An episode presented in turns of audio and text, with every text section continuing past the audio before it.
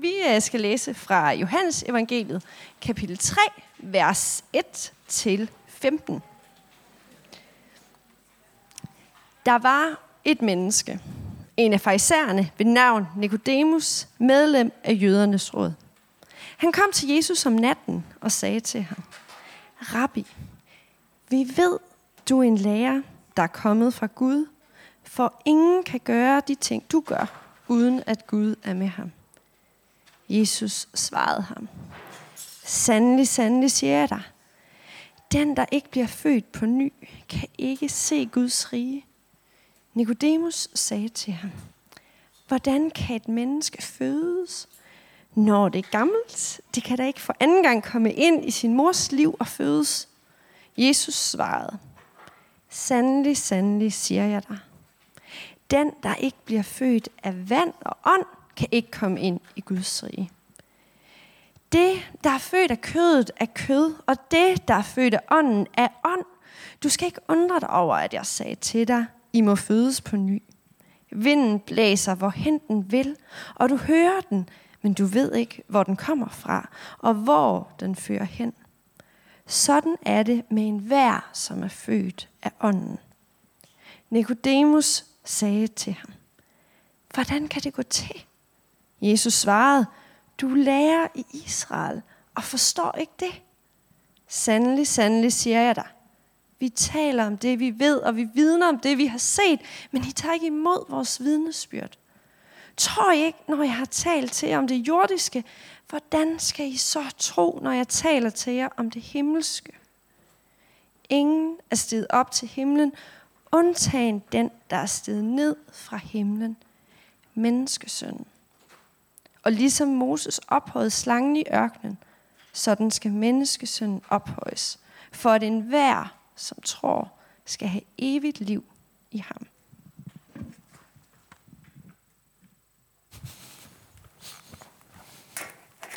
Fantastisk tekst.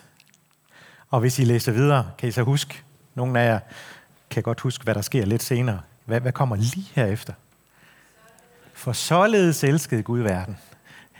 I ved, når det er sådan, at man står til olympiade, så står der tit sådan en med John tre seksten nede bagved, fordi det er det vigtigste sted overhovedet. I vores bibel siger man: For således elskede Gud verden, han gav sin søn den eneste, for at alle, enhver, der tror på ham, ikke skal gå fortabt, men have evigt liv. Ja, lad os øh, gå i gang med vores lille øh, prædiken her. Nu fik jeg jo lidt ekstra tid til at prædike i, fordi øh, vi gjorde det lidt kortere med noget lovsang. Men først, så har jeg simpelthen en hilsen til jer, inden vi går i gang. Fordi jeg kommer i Kolding Valgmyndighed, og nu skal I bare se løjer. Der er simpelthen en broderlig hilsen fra alle de udsendte i Kolding. Hej, brødre og søstre i Aalborg Valgmyndighed. Ja da! De sagde: Hej, brødre og søstre i Aalborg Valgmyndighed. Moin fra Kolding Valgmyndighed. Så nu får I simpelthen lov til at lave en til dem. Har I lyst til det? Så viser jeg dem næste gang, vi mødes nede i Kolding. Er det okay? Så hvad siger I? Hej, brødre og søstre i øh, Kova eller Kolding Valgmyndighed. Øh, så siger man nok ikke morgen. Hvad siger man heroppe? Dag, Dag for Aalborg. Er, er I med? Okay, og I skal... Hvad bare? I siger Kolding Valgmyndighed. Hej, brødre og søstre i Kolding Valgmyndighed. Dag for Aalborg. Er I klar?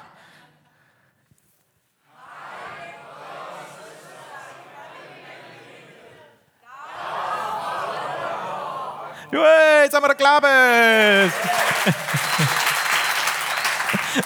Ja, det er godt, når brødre de mødes fra landflygtigheden i Kolding. Det er godt. Ja, kan jeg, øh, Joshua, kan jeg se, hvad der står på den der dernede? Eller det kan jeg måske ikke. Skal jeg stå og omvende mig? Det er ikke det dårligste at omvende sig. Ja. Vi har glædet os rigtig meget til at komme og være sammen med jer i Mission Afrika. Jeg smed lige ganske kort op, hvad det der for med noget Mission Afrika, inden jeg begynder på, på min prædiken. Det er jo, vi har jo i et hundrede og ti år i år arbejdet forskellige steder, primært i, i Vestafrika. Det, I skal høre om i dag, det er Kamerun, som ligger lige det mest fantastiske sted lige der i knækket, og det er alle de unge herovre, der skal fortælle lidt om det. Og øh, i går var vi samlet en hel masse i... Øh, ja, I kan se, hvem Christina hun er. var vi samlet en hel masse fra bestyrelsen og medarbejdere i Aarhus for at have sådan en dag, hvor vi visions øh, drøftede sammen, og hvor vi snakkede om tillid, og det var så dejligt. Der mangler lige en fire-fem stykker. Men I kender måske nogle stykker af dem, øh, sådan hister her. Øh, nogle gode folk fra Oasis-sammenhæng, som vi også er her. Så en varm hilsen også fra dem. De sagde, at vi måtte hilse jer i Aalborg. Ja, vi lader lige dem der være op. Men det, vi skal høre om i dag, det er en skæg bilist, en coach, en flodpram, en, der brækker benet, og Messi. Og så skal vi snakke om det, som, som Pelle var lige ved at glemme i trosbegyndelsen, nemlig Helligånden, og en masse pile. Ja, fordi det er jo Trinitatis, og Trinitatis-tiden er, eller Trinitatis-søndag starter i dag, og Trinitatis er ligesom, som du sagde herover før, inden, da vi bad for det, Pelle, det er jo hverdagslivet, der begynder nu. Det er lange, seje træk. Vi har lige haft en masse fester med påske og pinse og Kristine fra Bede, der er en masse skønne fester sammen. Og nu går vi ind i det her, den grønne farve på kirkeåret, hvor vi kigger på hverdagslivet. Og der tænker jeg, at det vigtigste, det er, hvordan vi lytter til Guds hvisken. Hvordan lytter vi til Guds hvisken? Og det er det, jeg vil sige lidt om. Forleden der hørte jeg om en lidt sjov bilist. Han kæmpede for at finde en parkeringsplads. Det kunne have været i Aalborg. Det kunne det sagtens. Det var i hvert fald en stor dansk by. Og han øh, skulle til en vigtig samtale, og han ledte, og han ledte efter en parkeringsplads. Efterhånden så begyndte han at blive lidt presset på tiden, og lidt desperat. Til sidst så gjorde han noget, han aldrig havde gjort før. Han sendte en bøn op til himlen, fordi han kom i tanke om, at der var nogen, der havde nævnt, det måske virkede. Og det var ved at være sidste udvej. Så han holdt midt på vejen, og så havde han, dag Gud, jeg kunne godt bruge lidt hjælp her med at finde en parkeringsplads. Har du tid? Straks var der en stor varevogn lige foran ham, der kørte ud, og han svingede ind på pladsen, så sagde han, øh, Gud, det er mig igen. Det med den der P-plads, det behøver du ikke at tænke på. Jeg har selv klaret det.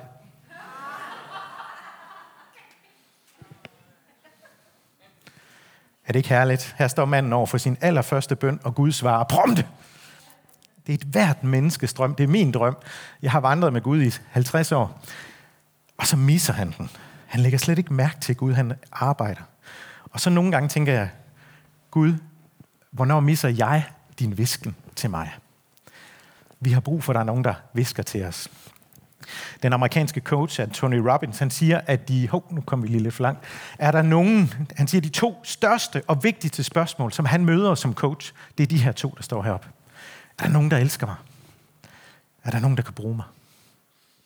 Og det er uanset, om man er kristen, eller ikke er kristen, eller midt imellem, eller hvad man er. Er der nogen, der elsker mig? Er der nogen, der kan bruge mig? Det, jeg ved ikke, hvad jeg er, men jeg kan mærke, at han har ret. Jeg har brug for at vide, at Christine, hun elsker mig. Mine børn elsker mig.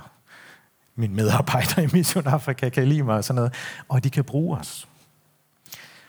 I teksten i dag, der kommer der en af de mest veluddannede på den her tid. Louise, hun læste, at han kom i ly af mørket. Han kom om aftenen. Han ville ikke ses. Måske var det lidt pinligt, at en med så høj status i samfundet skulle spørge en anden til råds. Måske fordi det ikke skulle ses, at han faktisk så op til den her Jesus og havde fulgt hans taler i noget tid. Det er ligesom den her kompasnål, der peger ind imod Jesus. Nikodemus' pil så umiddelbart ud til at være langt ude i periferien i forhold til Jesus, men den pegede imod Jesus. Og så siger han, opsøger Jesus til sådan en til en samtale, og så opsøger han ham og siger, Rabbi, vi ved, du er en lærer, der er kommet fra Gud, for ingen kan gøre de tegn, du gør, uden at Gud er med ham. Og Jesus, han ser lige igennem ham, og så siger han, sandelig, sandelig, siger jeg dig, den, der ikke bliver født på ny, kan ikke se Guds rige. Nå, det var der skoen, den trykkede for Nikodemus. Han startede med at tale om Jesu lære og tegn, som dogmatikken, troslæren. Men det handlede i virkeligheden om, hvordan man kunne blive en del af Guds rige. Er der nogen, der har brug for mig? Er der nogen, der elsker mig? Er der en plads til mig i Guds rige? I gamle dage, dengang jeg kom på bibelcampings og sådan noget, så havde vi et udtryk, der hed frelsesvished. Er der nogen, er der, hvor mange har hørt det udtryk? Frelsesvished, ja. Okay. Øhm, det, øh, vi vil gerne vide, om vi kom i himlen, om der var en plads til mig. Hvordan har du det med Jesus, var der nogle gange nogle gamle missionærer, der sagde. Ikke? Kunne de bruge mig? Det gav mig værdi. Og når man så overgav sig, når man blev vagt, når man blev vækket, og der var, så var der vækkelse. Og så sang vi nogle gange, kimer himmelklokker. Er der nogen, der er med til det? Og sådan kimer himmelklokker i de der gamle missionstelte rundt omkring til teltmission. Nu er jeg også vokset op i K fem K og Indre Mission. Der sang vi så nogle gamle sange der. Det må I meget undskylde.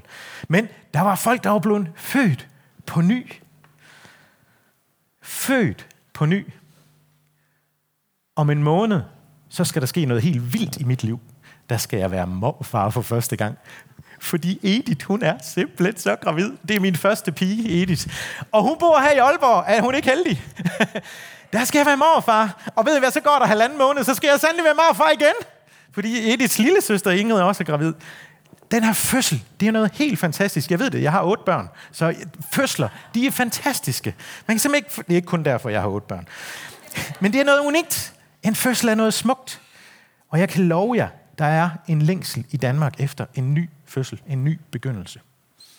Det, og det ligger ikke bare i vores danske folk. Jeg ved, her arbejder I i Aalborg med at, at arbejde med migranter, er det ikke korrekt? Øh, migranter rundt omkring jer. Elsk Aalborg, og det er en del af det der at elske dem. Migranternes pil peger mod Jesus. Der er så mange. Der er en ny vækkelse af herlige migranter omkring os. Det er ligesom Nikodemus, der kommer listen om natten, fordi hans trosfæller ikke skulle se det. Og her i, i, sidst, i søndags, der var, havde vi nede i Kolding Valgmyndighed, der fik vi lov til at døbe en migrant. Prøv lige at køre videoen i også. Hvor Mads Peter, vores præst, hun har været i et dåbsforløb. Og måske kender I dem, der står på højre side, Fischer Nielsen over til højre, Jens og Elisabeth og Kirsten Nielsen, som kommer i Oasis sammenhæng også. Det var så stærkt, vi næsten tudede det, da Sultan hun blev døbt. Hun havde overgivet sit vej til Jesus, og nu er hun med til og spore os ind på vejen. Det er hende, der er med til at, at få tingene frem i Bibelen. Og se. Kolding Valgmyndighed, byd velkommen til Sultan, og så klapper vi, ikke? Det er fantastisk, når der er mennesker, der kommer til tro. Sultan havde pilen mod Jesus, og hun tog to par fra kirken hjalp hende på vej.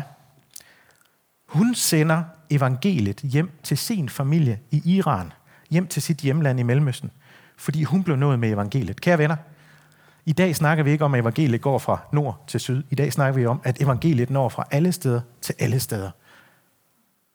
Det er en enestående mulighed, vi har. Alle de migranter, der er omkring os. Når de kommer til tro, og det gør de. For et par år siden var det i Hobetal, nede i Haderslev, da jeg var i domkirken der. Der døbte vi en søndag. syvogtyve! En søndag. Og det var ikke bare for at få asyl, skal jeg hilse sige, for de havde været inde i et godt dåbsforløb.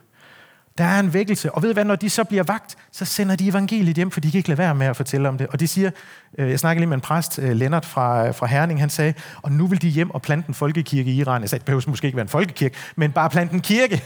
Ikke? Det er jo fantastisk, ikke? Den her søndags tekst fra Det Gamle Testamente, vi får lige en snært af den i slutningen af det, som blev læst. Øhm, den fortæller om Guds eget folk, der har vendt sig væk fra ham. Og så kommer der giftslanger ind i lejren. Og så snart de vender sig tilbage mod Gud og ser op på kobberslangen på stangen, så bliver de helbredt. Det er ikke et fantastisk enestående billede af vores retning, vores fokus her i livet. Det handler faktisk om liv og om død. Godt. Vi fejrede pinse sidste søndag og mandag. På den dag, der skiftede Guds mission fra ikke kun at være til jøderne, men nu var retningen pludselig til dem helt i landflygtigheden i Aalborg. Ja. Gå ud og gør alle folkeslag fra Judæa, eller Jerusalem, start i Judæa, Jerusalem, og så må I gå helt til Kolding, eller Aarhus, eller Aalborg. Det der med ånd, det kan vi have lidt svært ved at forstå i Danmark, men når vi konfronteres med Afrika, øh, så bliver det lidt mere synligt. Jeg havde en kammerat, der skulle prædike i en kirke nede i Afrika, og han sagde, der var simpelthen sådan en larm i den kirke, jeg kunne ikke, vi kunne ikke komme til ord, og så pludselig tager kirketjeneren mikrofonen og siger, alle dem, der er besat, de skal lige gå ud ved siden af, så vi kan få uddrevet ånderne. Og så kunne Christian komme til at prædike. Der er et helt anden øh, synlighed på, på det åndelige dernede. Vi kan lære af Afrika. I Kova, valgmyndigheden i Kolding, der siger vi, elsk Gud, elsk hinanden og elsk Kolding. Det er fedt slogan, ikke? Elsk Gud, elsk hinanden og elsk Kolding. Det er op inden ud, som vi snakker meget om. Men hvad med vores brødre og søstre, der er lemmer på Kristi legeme uden for Kolding? Dem på den anden side af byskiltet. Vi har brug for dem, og de har brug for os. I går der talte vi om på det her møde, I så et billede fra, Afrika har brug for hjælp til samfundsopbygning, og vi har brug for hjælp til åndelig opbygning for Afrika. Det er sådan meget kort, der er mange andre ting. Fordi den åndelige virkelighed og naturlig, det er en naturlig del af livet dernede.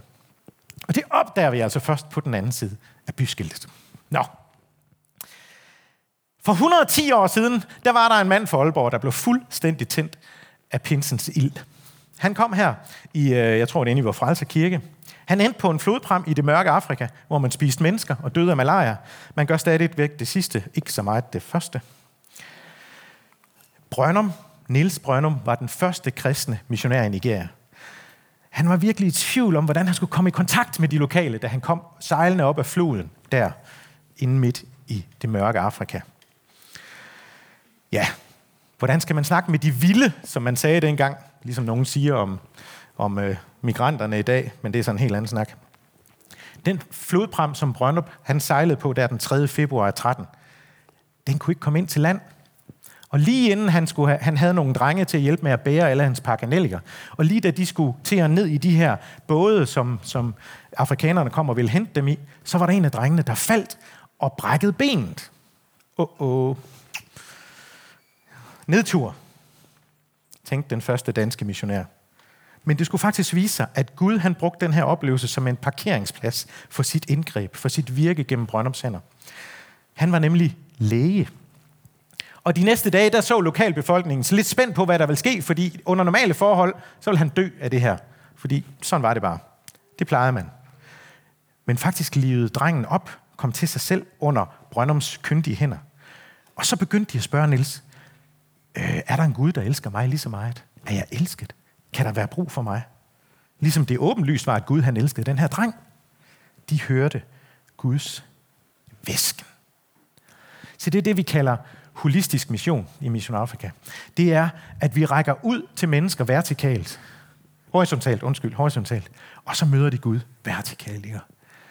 Det var det også, det Jesus han gjorde. Han mødte mennesker, han helbredte mennesker, han lavede mirakler af mange forskellige slags, sågar dødeopvækkelser. Og så kom der bagefter en, der var ti, der var hospitalsket, så kom der en tilbage og sagde, hvad var det egentlig, du havde gang i? Jo, nu skulle du høre. Og så fik han evangeliet. Så Jesus, han drev holistisk mission. Med Bibelen i den ene hånd, og lægetasken i den anden gjorde Brøndum det også.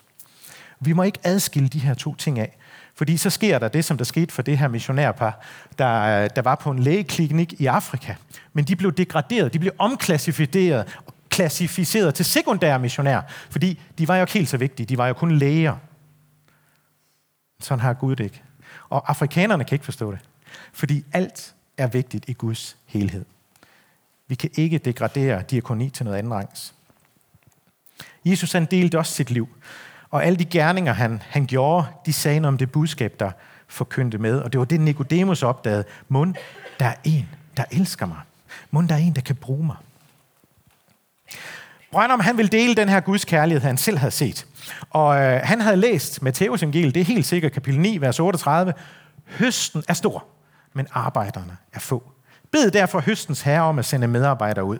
Og han havde garanteret også tykket sig igennem alle de her. I vi kender ofte, bruger vi Matthæus otteogtyve, gå ud og gør alle folkeslag til mine disciple.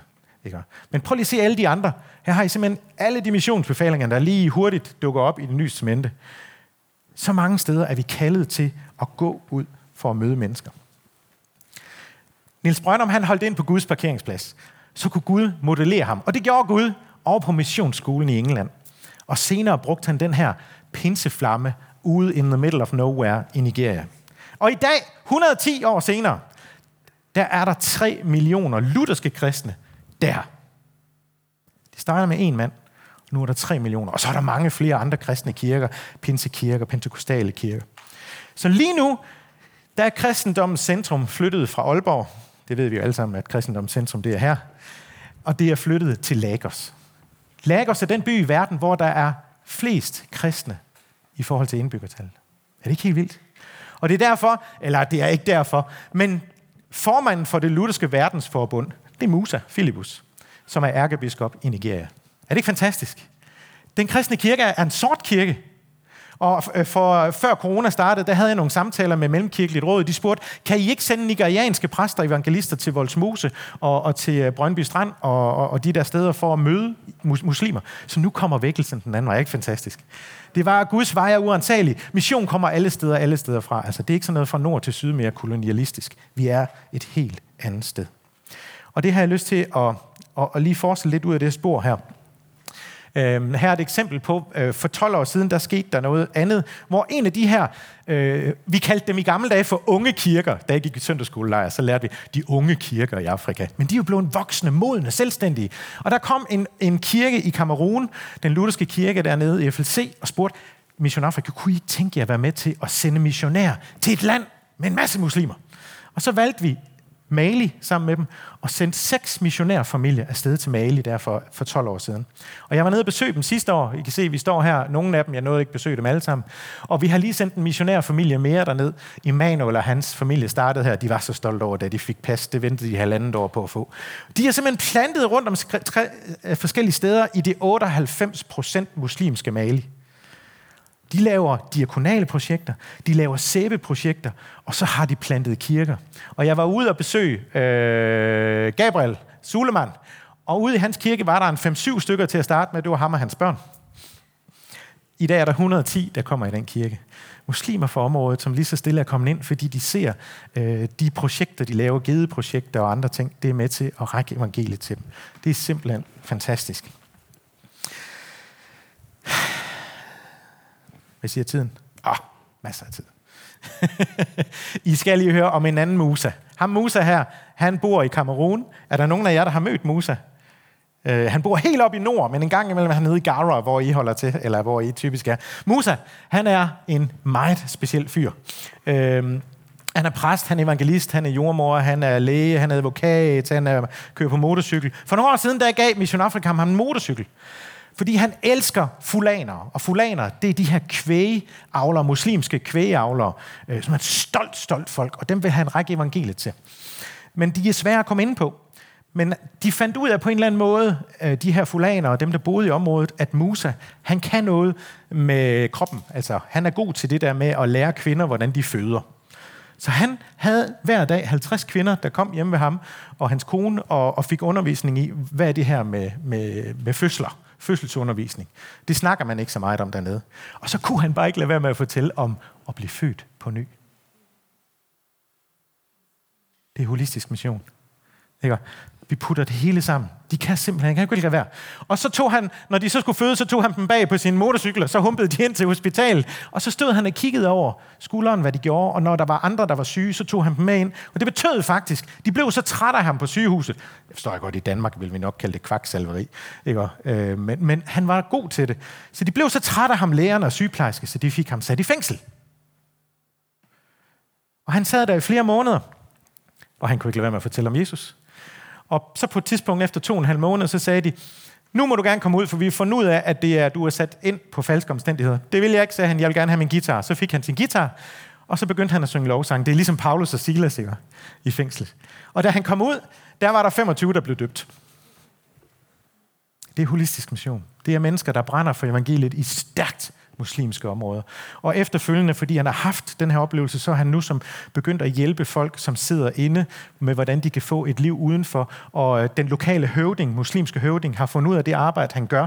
Det er så godt, så nu har de ansat syv kvinder til at hjælpe ham. De har bygget en sundhedsklinik til ham. Og de har femogtredive, der kører rundt på motorcykler med megafoner og råber, nu kigger I sådan og sådan og sådan, for at fortælle om covid nitten og sådan noget. Det er fantastisk. Gud, han bruger et menneske på den måde. Men det er ikke nemt. Først på den anden side af byskiltet opdager vi nogle gange, hvad Gud han hvisker til os gennem de her menneskers liv. Den vil ikke lige skifte nu. Vi tager lige Messi der. Hvordan lytter man til Guds hvisken? Ja, det kunne jeg egentlig godt tænke mig videre. Der er nogen, der har nogle gode bud. Jeg ved, I har en dejlig forbundsgruppe her, som Karen hun leder. Og det er jo nogle gange det, når vi stiller os ind foran Guds trone. Messi, hvordan blev han verdens bedste fodboldspiller? Han er kåret flere gange som verdens bedste fodboldspiller. Det blev han ved at øve sig. Vi må øve os i at lytte. Start for eksempel dagen med at lytte, hvad Guds hånd har til at sige til mig i et enkelt vers i Bibelen. Når jeg sidder der og står op klokken seks om morgenen for at nå toget til Aarhus, så tager jeg min telefon frem, og jeg er uddannet journalist, så jeg elsker nyheder.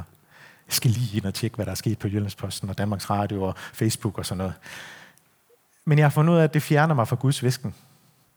Så i stedet for så har jeg tvunget mig selv til at få en vane med, at jeg åbner altid YouVersion Bible App, og så skal jeg bare læse et vers i Bibelen og være stille, imens jeg spiser min havrefras, fordi så vil Gud tale til mig. Og det gør han. Og så skal jeg køre fra Kolding til Fredericia. Der bruger jeg en, en, en Bibel-app for at, at læse en, sådan en, en bønne-app, fordi jeg vil ikke tage mit arbejde frem, før jeg kommer til Fredericia og skifter. Der har jeg tid med Gud. Jeg ved ikke, hvad der er smartest for dig. I min cellegruppe nede i Kolding, der er der en, han kører på arbejde, og så, så sætter han lovsangsmusik på, og så priser han Gud hele vejen på arbejde til vejen, ikke? Hvad gør du? Find din rytme til at lytte til Guds hvisken. Det flow, der er. Fordi, jeg tror, det var Kjeld Dahlmann, der, der brugte det her for mange år siden. Øhm, vi har kobberslangen herinde i midten. Nikodemus, husk ham. Han står helt herude. Det er fantastisk at være tæt på Jesus og på kobberslangen. Men åh, oh, oh, hvad sker der for den pil? Den er jo tæt på Jesus. Nej, hvad er det for noget? Den peger den forkerte vej. Hvor er det bedst at være? Er det bedst at være tæt på eller langt fra? Hmm. Jeg vil sige, det er bedst at pege på Jesus. Det er bedst at have sit liv vendt mod Jesus. Gør som Israels folk i ørkenen. Kig op på kobberslangen. Tænk, at det er så rørende enkelt at være kristen. Det er blot at kaste sit blik på Jesus. Se på ham. Selv troen bliver givet os. Det lader vi lige stå et øjeblik. Prøv lige, prøv lige tyk på det. Nu har jeg sagt rigtig mange ord. Selv troen gives. Det er så rørende enkelt. Der er noget, der er vigtigere end at have de rigtige holdninger. Der er noget, der er vigtigere end at bede lange bønner. Der er noget, der er vigtigere end at være med til så mange møder, man overhovedet kan i det kristne fællesskab. Der er noget, der er vigtigere end at være med i lovsangsgruppen. Der er noget, der er vigtigere end at være leder i kirken. Der er noget, der er vigtigere end at gøre noget. Det er, at min livspil, den peger på korslangen. Der kan jeg høre Gud hvisker til mig. Jeg har blikket ret mod ham. Jeg kan stå helt tæt på kirkens fællesskab, men min pil peger væk. Hvor peger din pil hen væk? Så når mit liv, det peger på Jesus, og jeg åbner mine øjne og mit hjerte for hans hellige ånd, så tror jeg, at den kommer til mig i dag. Jeg vil til at slutte, og derfor tror jeg, at det er lidt belejligt at bringe det her. Jeg har endnu meget at sige til jer, men vi kan ikke bære det nu. Men når han og hans ånd, sandhedens ånd kommer, så vil han åbenbare det for os, for det er det, vi skal. Guds hvisken. Læs for eksempel Bill Hybels lille bog, Når Gud hvisker. Jeg tror, det er Pro-Rixen, der er udgivet på. Den, den tager nogle helt konkrete, praktiske eksempler på op. Det her med Gud, han hvisker til os. Vi har brug for Gud, han hvisker, når vi går ind i Trinitatis-tiden. Så vil vi slutte med den gamle, nej, den uh, nytestamentlige episteltekst fra i dag. Det er en lovprisning fra Romerbrevet. En doxologi, en lovprisning. Og den vil vi slutte med, fordi den handler om at kigge op, hvorfor vi skal kigge op på Jesus. Der står sådan her. Gud lader alle, men, alle gennemleve et oprør af ulydighed, så han kan vise sin nåde over for alle mennesker. Hvem kan lodde dybden af Guds rigdom, visdom og kundskab? Der er ingen, der kan forstå eller forklare hans beslutninger og handlinger. Hvem har indsigt i Herrens tanker? Hvem kan være hans rådgiver? Hvem har givet ham Gud noget først, så han står i gæld til men- noget menneske? For fra ham, og ved ham, og til ham er alle ting. Ham være ære til evig tid. Amen. Det er først i det her forhold, vi finder den rette plads som mennesker. Guds rigdom og visdom og kundskab kan vi ikke rumme. Derfor kan jeg ikke regne ham ud. Jeg kan ikke putte ham ind i mit hoved. Jeg kan ikke putte ham ned i min lomme, i min kasse. Gud, han hjælper. Gud vil på trods vise sin nåde over for alle mennesker. Fra ham, og ved ham og til ham. Så den invitation, invitation kan vi gentage her til formiddag. Hvordan lytter vi til Guds hvisken? Det er kun Helligånden, der kan forløse vores fulde potentiale og skabe troen. Lad os rejse os op og bede sammen, og så må lovsangsgruppen godt komme op og gøre klar.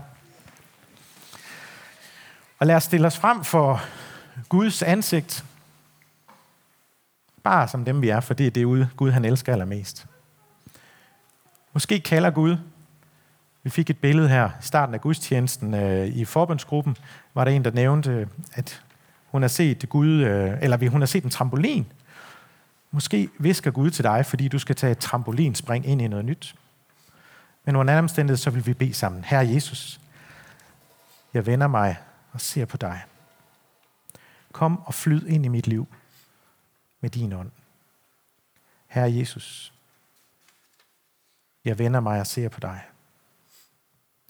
Kom og flyd ind i mit liv med din ånd.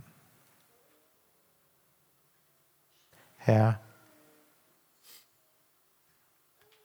jeg vender min pil mod dig. Jeg ser på dig nu, jeg ved, du ser mig lige ind i øjnene, som du siger i velsignelsen, Herren løfter sit åsyn. Du kigger mig lige ind i øjnene, Herre, og du giver mig fred. Kom og flyd ind i mit liv med din ånd.